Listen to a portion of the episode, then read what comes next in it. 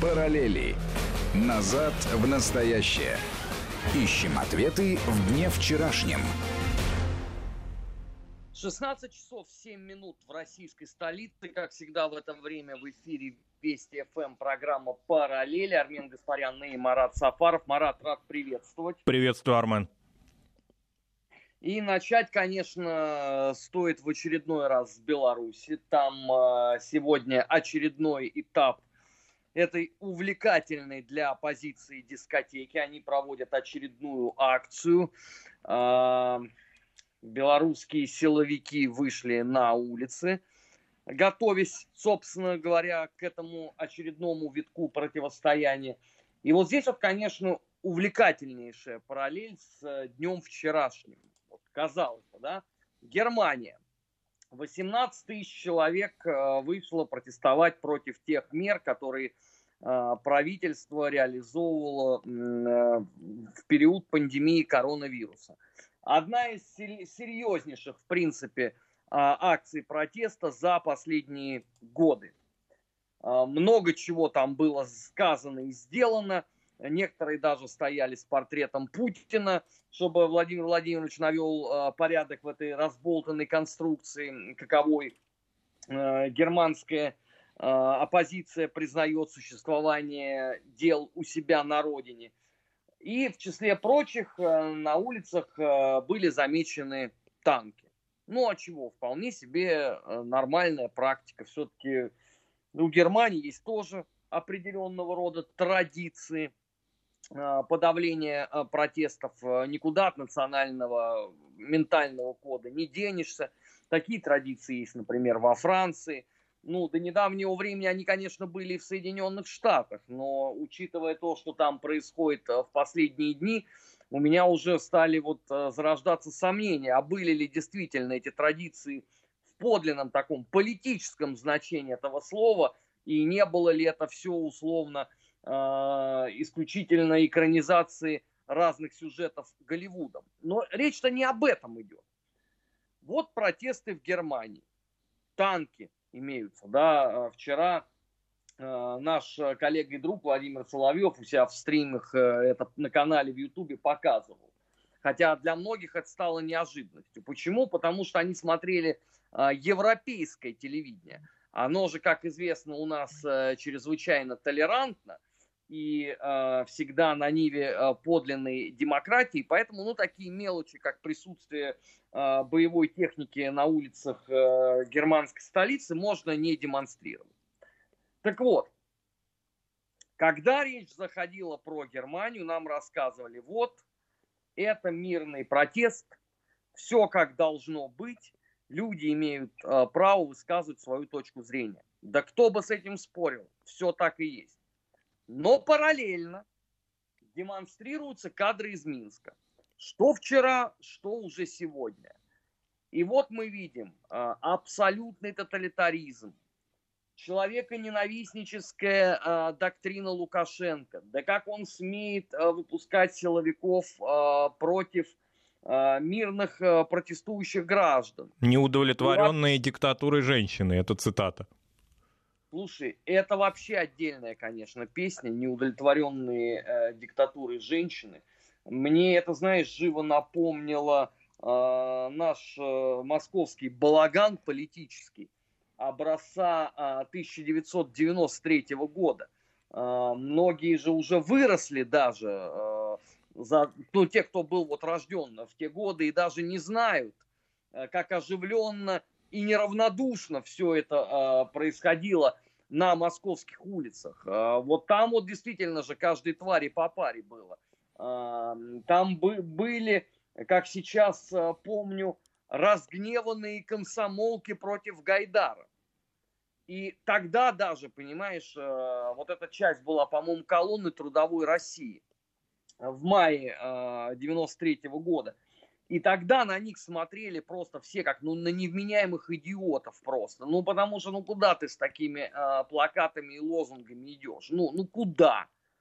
Но, как выясняется, спустя 27 лет можно начать э, реализовывать э, все то же самое.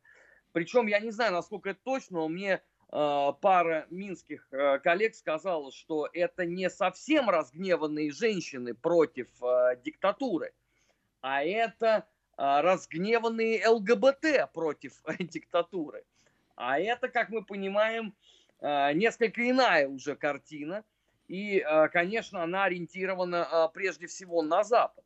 И не случайно я даже потом вот пошарился там по разным западным средствам массовой информации, именно эти кадры были среди ключевых.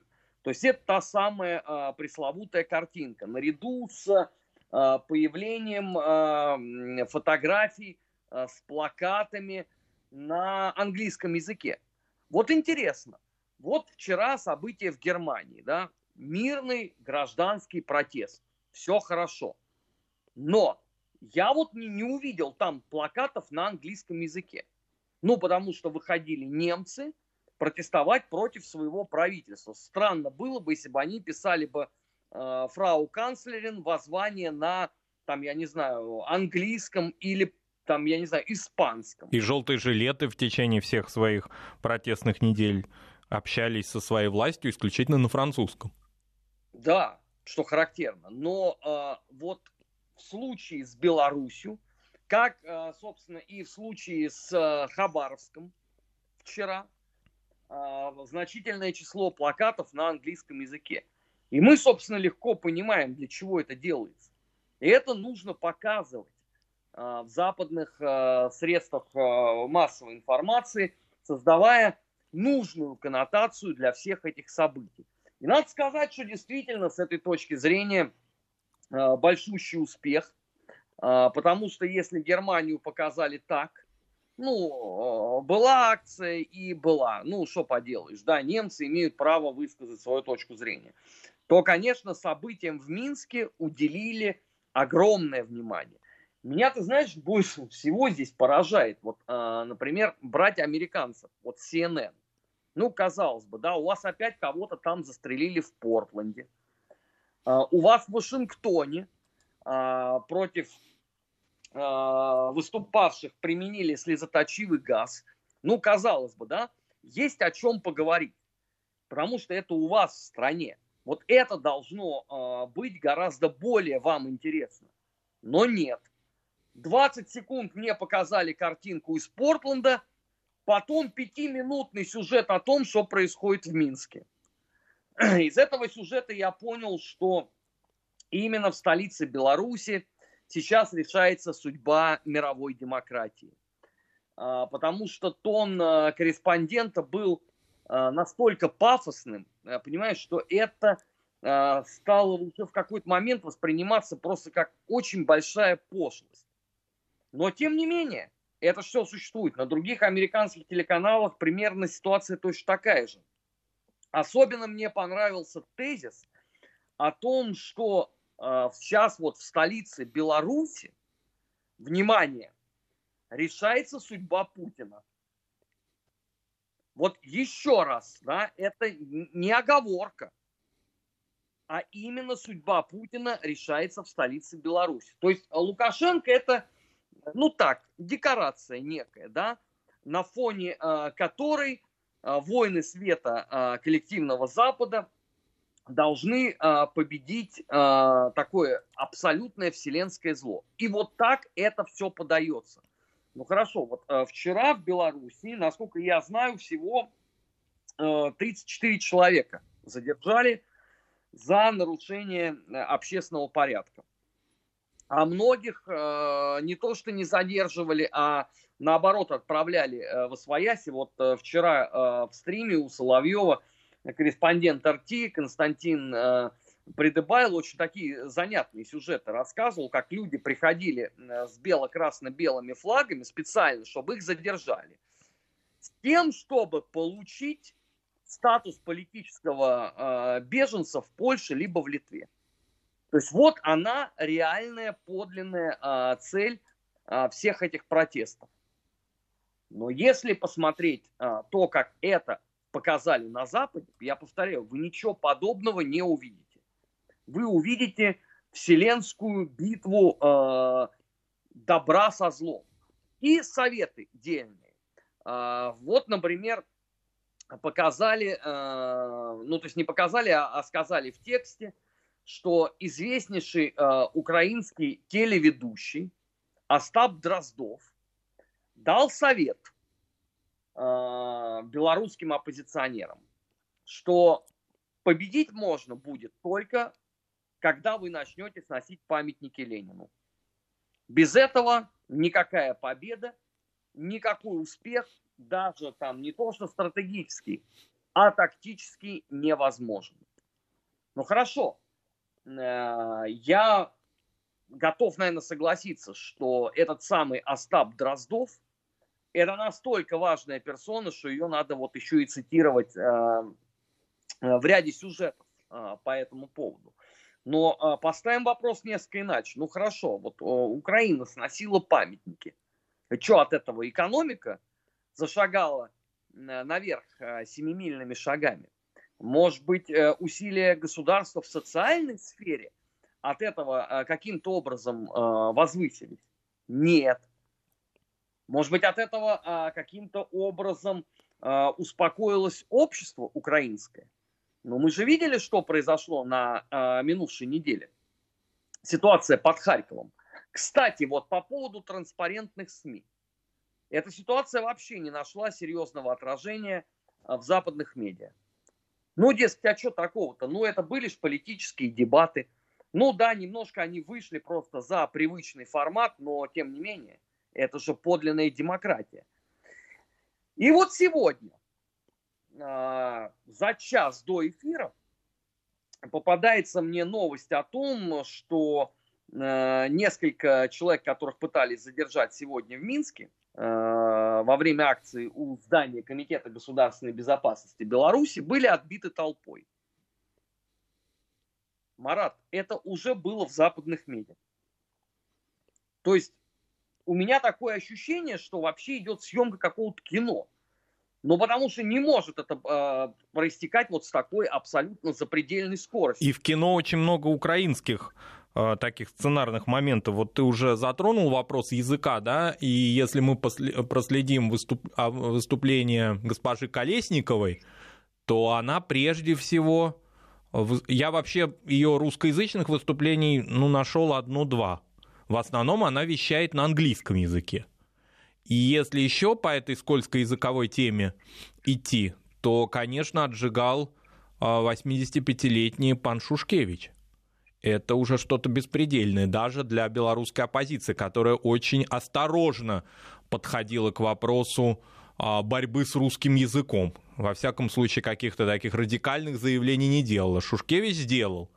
Вот как ты относишься к этому? Это его личная позиция, это такая старая белорусская оппозиция начала 90-х годов, которая эту тему затрагивала, или он чувствует какой-то тренд? Слушай, ну здесь двойная история. А, во-первых, не всякого сомнения, это подлинные а, взгляды этого старого плавучего чемодана Шушкевича, о котором а, многие уже благополучно подзабыли. А я тут на днях давал как раз вот интервью коллегам одним, и несчастная молодая девочка, она все время его называла Шухевич. Хорошая такая и оговорка. И я понял, почему это происходит. Потому что фамилию Шухевича она слышит достаточно постоянно в новостях, да? И что Шушкевич, э, что Шухевич, это один черт абсолютно. Ну, потому что э, человек молодой, 22 года. Э, то есть она родилась уже после того, как, извините, пришел Александр Григорьевич к власти. И, разумеется, для нее это какая-то вообще там реликтовая абсолютно эпоха, как там, я не знаю, для меня там может быть, ну, я не знаю, житие Ивана Грозного. Ну, то есть вот я знаю, что это было в истории, да, но это никогда не было там предметом моих э, серьезных интересов. И тут, э, с одной стороны, да, он напоминает о себе, э, показывает, что вот есть такой го- гораздо более широкий спектр белорусской оппозиции, чем тот, э, который принято а, сегодня а, называть, а это, собственно, Тихановская и Колесникова. Потому что даже Алексеевич, извините, не входит вот в этот э, ближний круг. Она сходила несколько раз, дала показания, судя по всему, на том ее пребывание в Координационном совете белорусской оппозиции завершилось. Потому что я больше там новостей с ней связанных не встречал на этой неделе. А я, как ну, несложно догадаться, достаточно внимательно слежу за всеми этими процессами и нахожусь еще на прямой связи ежедневной э, со многими э, минскими коллегами. И самое главное, э, заявление Шушкевича это ведь на Запад ориентировано. Но потому что а, его же противопоставляют а, все время Лукашенко. Даже не так надо сказать. Это Лукашенко все время а, противопоставляют Шушкевичу. То есть, дескать, вот был такой воин света, а если кто-то не знает, Шушкевич, он же был, в общем, достаточно успешным белорусским ученым, лауреатом премий, и вообще он был далек от политики. В политику его занесло уже в эпоху перестройки когда случился Чернобыль и потребовались а, какие-то новые лица. И вот на волне этих демократических преобразований а, был найден а, вот этот самый Шушкевич, которого, разумеется, с его взглядами подхватила межрегиональная депутатская группа. Это, если, опять же, наши молодые слушатели, кто не в курсе, это вот те люди, которые, собственно, и подняли на а, политический Олимп а, Бориса Николаевича Ельцина. И вот на этой волне Шушкевич становится председателем Верховного Совета Белорусской, еще тогда, по-моему, Советской Социалистической Республики. Он как раз тот человек, который переименовал республику, она стала называться Беларусь. И именно при нем, собственно, а, а, снова появляется бело-красно-белый флаг. А мне минские коллеги, ну, которые постарше, даже меня будут по возрасту, они рассказали, что, собственно, вот именно при Шушкевиче вся вот эта вот э, иммигрантская риторика, символика как раз вот и укоренилась Э, в белорусском сознании, потому что когда это пытались сделать там в 89-м, в 90-м, да даже в 91-м году, многие вообще не понимали даже, что символизирует этот флаг. И искренне полагали, что это э, символ Э, зарождающегося демократического движения в пику КПСС. Но вот сейчас не дискредитирует ли оппозиционное движение в Беларуси это заявление Шушкевича? Я понимаю, что он не часть движа, активная да, часть, а, но тем не менее его выступление стало резонансным, в том числе на Западе. Не будет ли это работать против оппозиционеров? Ты понимаешь, Марат, тут же э, главное это боль и печаль э, для оппозиции состоит в том, что э, дискредитировать больше уже невозможно.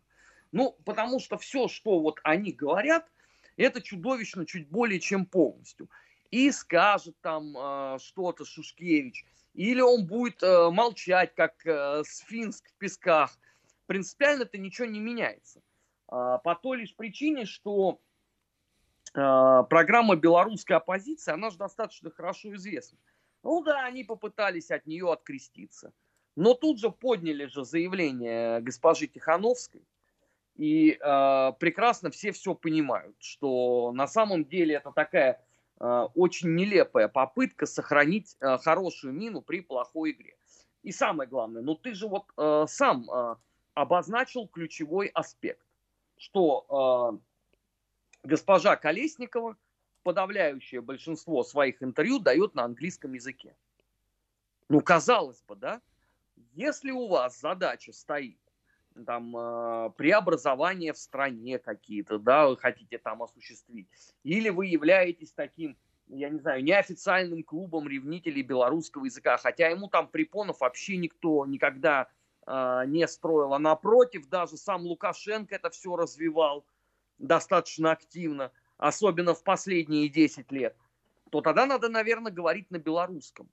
Но говорится-то это все на английском. А это совершенно э, иначе все выглядит. Потому что если бы, условно, действительно, вот всех этих людей э, волновала бы э, судьба белорусского языка, то очень быстро бы выяснилось, а, собственно, а, а что такого, что вас, конкретно не устраивает. Книги на белорусском языке есть. Есть люди, которые э, на нем э, разговаривают. Что, собственно, не Ты так? понимаешь, какая история? Я посмотрел э, интервью с несколькими белорусскими политологами в раз, на, на различных YouTube-каналах белорусских. И мне это очень неприятно напомнило украинскую историю в том смысле, что политолог, ну или вообще какая-то публичная персона говорит на русском языке, а вопросы ему задают на украинском. Помнишь, мы регулярно в нацвопросе освещали эту шизофрению киевских журналистов, когда вот на двух языках можно вести диалог одновременно, и это никому не кажется странным. Вот эта тенденция, она как-то стала проявляться и в Беларуси. То есть формальное вот такое вот, а, ну что ли, формализованное даже, точнее, использование белорусского языка, чтобы он был, чтобы он звучал. Понимают его, не понимают, это не имеет значения. Это некая а, такая тенденция в пику использования русского. И, конечно, эти YouTube-каналы оппозиционные каналы. Вот это очень-очень очень сильно напомнила киевскую историю, медиа-историю. А, Марат, ну там вообще очень много чего напоминает э, киевскую историю. Это и э, публикации данных э, различных э, чиновников, э, журналистов, э, безостановочные э, угрозы, которые э, сыпятся людям. Я вот э, на днях общался э, с минскими коллегами, и они говорят, вот мы не верили вообще, что такое может быть. Потому что когда только-только там протесты начались, но и все говорили, да нет, это там ничего похожего на Украину. И потом, понимаешь, когда вот они э, начали сами получать угрозы, вот тут-то они задумались, что их же не обманывал-то никто, что э, это все одна единственная технология, которую постоянно будут использовать. И вот э, на этом месте, конечно, э, очень многие протрезвели и э, стали смотреть на э, происходящее иначе. Ну, такой, выражаясь языком Ленина, получили э, тяжелый, но необходимый урок.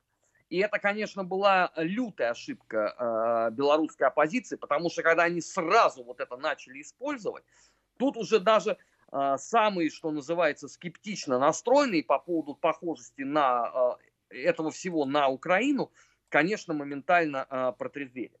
Параллели в прямом эфире э, главного информационного радио страны. Мы сейчас с Маратом э, прервемся, впереди вас ждет выпуск новостей. Сразу после него продолжим анализировать события уходящей недели. Не переключайтесь. Параллели. Параллели. Назад в настоящее. Ищем ответы в дне вчерашнем. 16 часов 33 минуты в российской столице. Продолжаем э, в эфире Вести ФМ программу «Параллели». Армен Гаспарян и Марат Сафаров. И на очереди у нас еще одна любопытнейшая история, связанная с господином Навальным.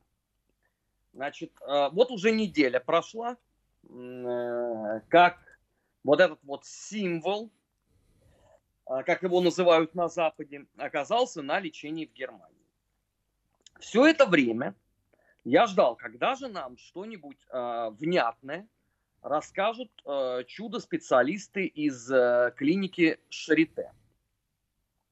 Так и не дождался, потому что все время им что-то мешает. Э, вчера, например, им помешали события в Берлине, ну потому что в такой нервной обстановке работать врачи не могут. Это я понял.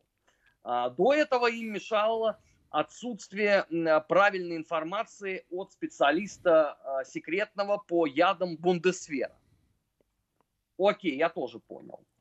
Но а, ведь эта клиника известна не только всем любителям фильма «17 мгновений весны». Как известно, именно там содержалась э, советская радистка Кэт, э, которую оттуда выводил э, Макс Отто фон Штирлиц. И эта клиника известна еще благодаря двум любопытнейшим сюжетам, связанным с Украиной. Первый э, произошел достаточно давно. Если просто кто-то не знает, мы уже 15 лет, 15 лет, еще раз повторяю, ждем, когда же нам специалисты клиники Шарите соизволят все-таки рассказать диагноз отрав... отравления – третьего президента Украины Виктора Ющенко. Я, конечно, понимаю, что это вопрос очень подлый, потому что об этом уже забыли даже э, украинские журналисты. А мы вот такие негодяи все ждем. Когда же нам расскажут? Потому что если кто-то э, запамятовал, тогда в 2005 году, то есть уже достаточно давняя история, когда Ющенко повезли туда на консультацию, все мировые СМИ рассказывали о том, что вот теперь-то точно все будет установлено. Э, мы с тобой на прошлой неделе как раз вспоминали товарища Гордиевского – и вот тогда, собственно, это был парад откровений. Все бывшие перебежчики э, из э, Комитета государственной безопасности, естественно, рассказывали. Но это понятно все, да, это, э, это отравление непосредственно, наверное, совершили специалисты из четвертого управления НКГБ, НКВД СССР, секретная лаборатория, курировалась Берия, все ясно. Ладно, история с Ющенко э, дела давно минувших дней. Давайте поближе к нашим временам вспомним. Когда у пани Юли Тимошенко случилось ос- осложнение с ногами. Я напомню, что специалисты клиники Шарите тогда сказали, что все, никаких шансов нету, тут даже молиться бесполезно, пани Юля будет в лучшем случае передвигаться на инвалидной коляске. Ну, рекомендую всем посмотреть последние шесть лет жизни Юлии Владимировны Тимошенко. Ну, за исключением последних э, полутора недель, потому что она э, заболела коронавирусом. Э, у нее тяжелая достаточно история. Но вот если вот эти полторы недели отсечь, то все остальное время Юлия Владимировна – горцевала, как молодая лань. Ну, она, собственно, практически из Шарите э, транспортировалась на Майдан. Да. В 2014 а... году-то. Очень а... активно там зажигала, и, в общем, э, ну, какое-то время на кадрах она была в коляске, насколько я помню, но очень но быстро... это самые первые кадры, когда ее, если мне память не изменяет, из тюрьмы приволокли. Да, еще до клиники, да, в 2013 да, это, году. это до клиники. Да. При этом а, заботливо надев на Юлию Владимировну очень модные лабутены. Что смотрелось особенно пикантно, вот это просто сочетание лабутены и инвалидная коляска. А вот оттуда уже, да, в клинику Шарите, где поставили диагноз, ходить не будет. И заметим себе, что э, это не мешало потом Юлии Владимировне носиться по Верховной Раде, а самое главное, осуществлять многочисленные предвыборные поездки, агитационные поездки по Нинечке-няшечке. И что-то я не помню, чтобы специалисты клиники Шарите вышли и сказали, вот что знамение чудотворное может делать. Ну, то есть, иначе говоря, вы покаялись э, за э, свои многочисленные ошибки. Теперь я вижу ровно все то же самое э, в исполнении э, истории с господином Навальным. Что он, конечно, наверное, выживет. Чем он отравился, мы не знаем. Как это все окажет влияние на него, мы тоже не знаем. Но очевидно, что он долгие, э, наверное, месяцы, а может быть даже и годы, будет недееспособным. Еще раз повторяю, я желаю господину Навальному здоровья крепкого. Но когда я слышу вот в третий раз эту историю, у меня возникают уже многие-многие э, вопросы. А почему при таком богатстве клиник на Западе надо было обязательно э, вести его в клинику Шарите? Это первый вопрос. Второй вопрос. Это что же за распиаренные такие врачи, титаны мысли и дел, э, светилы э, всех возможных наук, а, которые за целую неделю не сподобились так а, сделать что-то более-менее внятно. Ну, по крайней мере, продемонстрировать а, плоды своей жизнедеятельности. Потому что российским врачам, которых оплевали с ног до головы, особенно досталось омским медикам, удалось за полтора дня больше сделать под жесточайшим психологическим прессингом – чем специалистам клиники Шарите за аж на целую неделю. Третий вопрос. Ну хорошо, а, западные средства массовой информации в те самые полтора дня, что Навальный находился в клинике Шарите, о, господи, в Омске в клинике, извиняюсь, рассказывали нам, что вот это абсолютно бездарные врачи. Они ничего сделать не могут. Это просто какие-то там, я не знаю, коновалы сельские. Вот до чего довели Россиюшку. Но обращаю внимание, что я не вижу в течение вот этой недели такую же абсолютно тональность по поводу клиники Шарите. А напротив, я читаю, что постыдно сомневаться в квалификации врачей.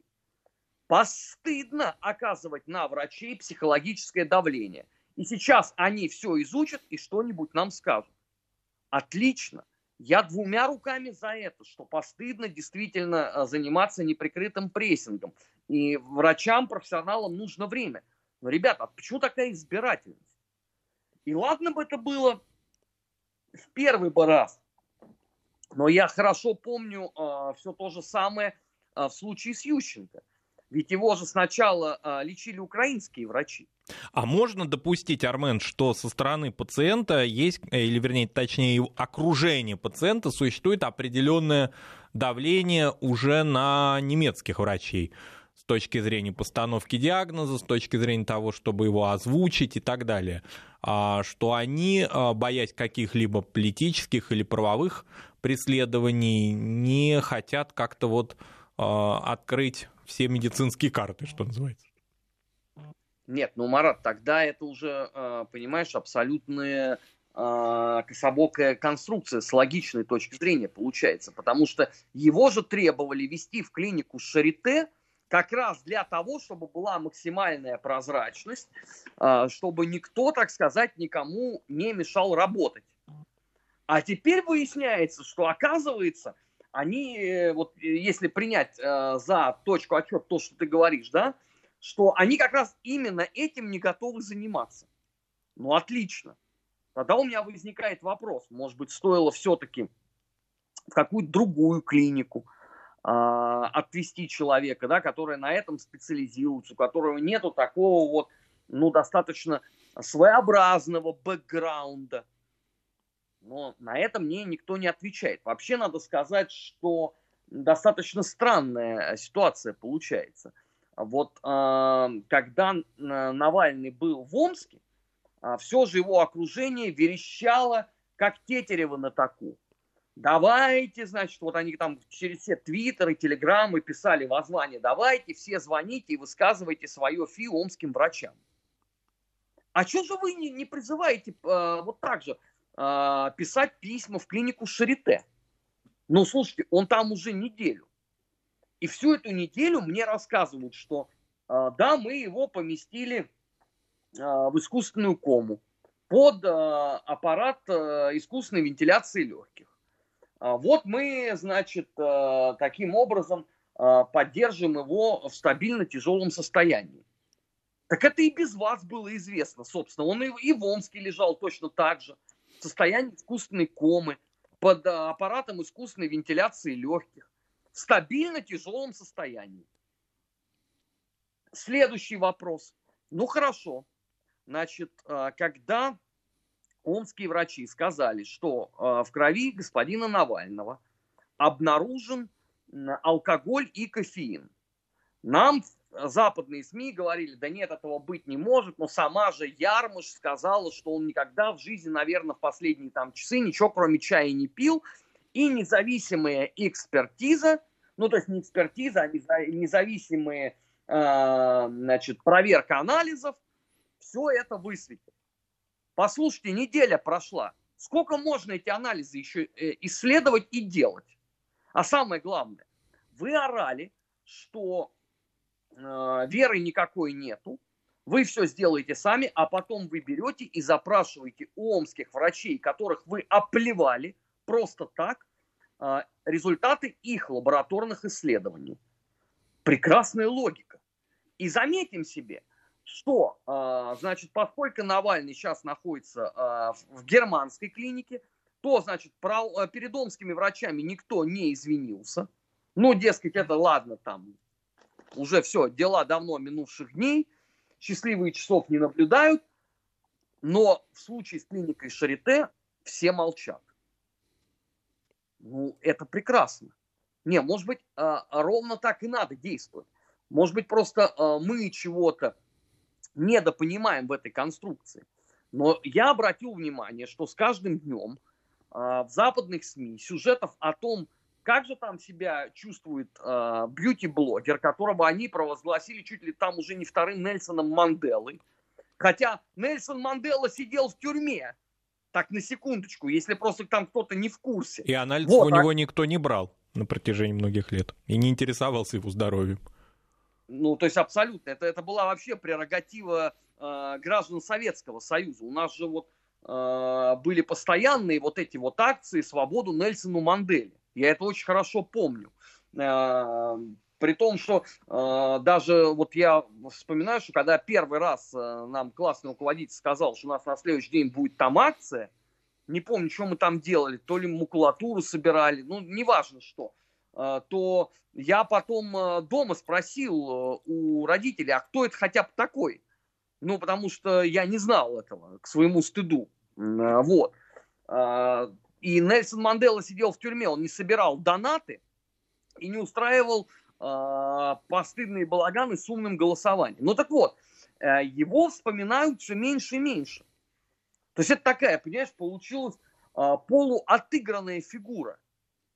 И а, у меня здесь в очередной раз а, возникает законный вопрос. Ну хорошо, вы так громко пели, вы так громко а, заботились о том, чтобы это все а, произошло нормально.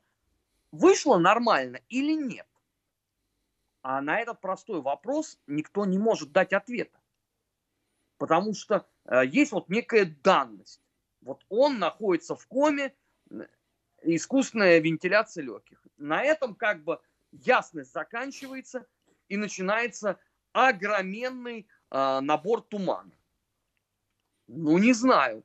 Э, мне подобного рода э, конструкция категорически не нравится. А вот этот разнобой в высказываниях политических деятелей европейских, госпожи Меркель, остальных, какая-то не э, консолидированность, она связана с чем? С отсутствием у них информации или с нежеланием эту тему вообще развивать?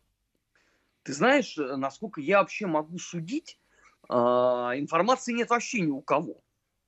Ну, потому что молчат по этому поводу все. А, если не считать, конечно, а, появление всех возможных конспирологов. Э, Причем это в основном в российской медиасфере. И в дальнейшем это все уже тиражируется западными СМИ, которые там вскользь говорят, вот там было на прошлой неделе такое событие, и, э, как вот говорят э, в России, это э, все отравление. Мне безумно нравится. Ну хорошо, вот давайте гипотетически на секундочку допустим, что все так и есть, как рассказывают нам на Западе. Что коварные опричники решили изжить со света господина Навального. И первый же тезис, который я читаю. А почему, собственно, не получилось? А это все потому, говорят мне, что невозможно э, угадать дозу. Вот я не понял, что значит невозможно угадать дозу. Ну, дозу, извините, угадывали э, еще во времена всяких Людовиков. Вполне себе. Да, для этого не, ну, не нужен там компьютерный интеллект. А, дозу угадывали во времена Медичи вполне себе. Уж в 20 веке вообще было плевое дело угадать дозу. Причем даже не имея вообще какой-то там специальной подготовки, люди этим занимались. На глазок. А оказывается, в 21 веке это сделать невозможно. Следующий пункт. Я просто всплакнул от восхищения. Значит, э, поскольку дозу угадать было невозможно, значит, надо было дать дозу желательно в 100 раз больше. То есть Вы переборщили с, с дозой. То есть, понимаешь, если вот э, исходить из этой логики, то Навальному надо было скормить это целым половником. Это как? Ну, э, Ярмуш всегда была рядом с ним, да? Она э, не признавала, э, что Навальному принесли целую кастрюлю яда. Она наоборот говорила, что он пил только жидкость. Хорошо, допустим, человек взял вот такую дозу и запихнул это все там, я не знаю, в чай, в кофе и так далее, и так далее. Но послушайте, вы это как себе вообще представляете? Вот доза в сто раз больше. Хорошо, а давайте вопрос зададим иначе. А в сто раз больше чего?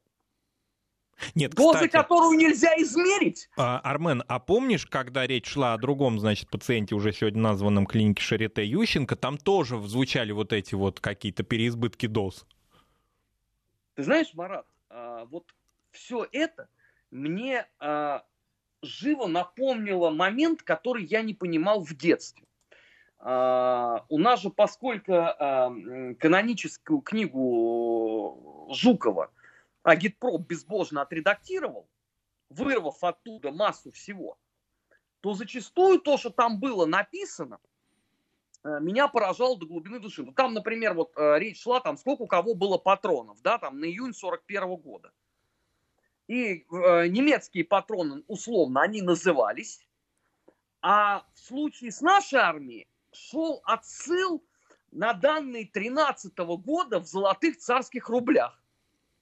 Ну, то есть, чтобы у тебя мозг сломался, да, в попытке этого пересчета туда-обратно, и ты больше вообще это никогда делать даже не пытался. В отсутствии интернета и калькулятора. Хуже того, да, в отсутствии данных, а сколько там было. Вот, вот ты вот человек, кандидат наук, ты вот можешь назвать э, курс золотого царского Нет, конечно. Э, рубля на 1913 год? Вот как ты можешь высчитать э, цену вот там этих патронов, да, или там что-то еще? У нас расхожими были только фразы о том, данные, вернее, о том, сколько стоила корова или там овца в 13-14 году. Ну да, а здесь, понимаешь, э, э, э, это война. И вот когда я вижу а, вот эту вот методологию, что а, дозу высчитать нельзя, это первый пункт, да, и мы его фиксируем. А следующий пункт, что для того, чтобы результат был хороший, надо в сто раз увеличить дозу, которую нельзя высчитать, то у меня такое ощущение просто, понимаешь, что это паноптикум какой-то. Что откуда-то вытащили там, я не знаю, методичку эпохи Суслова Епишева, да, и сказали, вот давайте мы вот так вот и будем говорить. Ну это же, вот э, это реально какая-то тотальная дичь. И вот это все циркулирует по медиапространству со ссылками на каких-то там докторов наук, э, которые что-то там сравнивают. Причем, понимаешь, если они сравнивают Навального с Литвиненко, то у меня вопрос, хорошо, но вы сравниваете значение чего? Вам точно известна э, дозировка в случае с Литвиненко? И дозировка чего это была? Потому что спор ведь по этому поводу ведется до сих пор. Но даже на эти простейшие, казалось бы, вопросы э, никто не э, спешит ответить. При этом э, все же это традиционно начинается с фразы о том, что власти подло скрывают, но обжигающую правду не скроешь. Это запасы вещества, которые были сделаны еще во времена там чуть ли не раннего Брежнева, которые надо было там уничтожить по какой-то конвенции, и на самом деле никто ничего не... Понимаешь, но это вам барыня прислала 100 рублей. То есть это, это можно реально сойти с ума. Вот если вот это все прочитать и попытаться э, проанализировать и выстроить из этого, ну, хоть э, мало-мальски какую-то логику. Но никого это, повторяю, не смущает. Все относятся к этому как к должному. И вот у меня возникает очень простой вопрос. А это на кого все рассчитано? И чем больше я над этим думаю, тем больше понимаю, что Здесь, видимо, расчет строится просто на то, что человек вот будет, понимаешь, настолько шокирован, что нужна доза в сто раз больше. Даже не понимая, а, а сто раз больше чего, что, что он будет просто это э, бездумно повторять, А ничего больше даже для этого и не нужно. То есть нужна такая вот э, волна абсолютной истерики в обществе, которую будут СМИ подогревать. Как и в случае с э, упомянутым э, отравлением Литвиненко. Все, что в эту концепцию не входит, будет благополучно забываться. И будет получаться такая вот абсолютно э, вроде как цельная конструкция, где вагон тумана базируется на одном отдельно взятом факте, что действительно у Навального что-то произошло со здоровьем. Ну, не знаю. А, я вот в очередной раз а, поразился, конечно, степени профессионализма в кавычках сотрудников а, западных средств массовой информации. Такие были параллели у нас на этой неделе. Марат, спасибо, спасибо за Армен. беседу. Надеемся, что совсем скоро встретимся с вами опять. Впереди вас ждут новости на главном информационном радио страны. Не переключайтесь на Вести FM. Э, всегда достаточно интересно. И впереди вас ждет еще немало сегодня интереснейших программ. Параллели. Назад в настоящее. Ищем ответы в дне вчерашнем.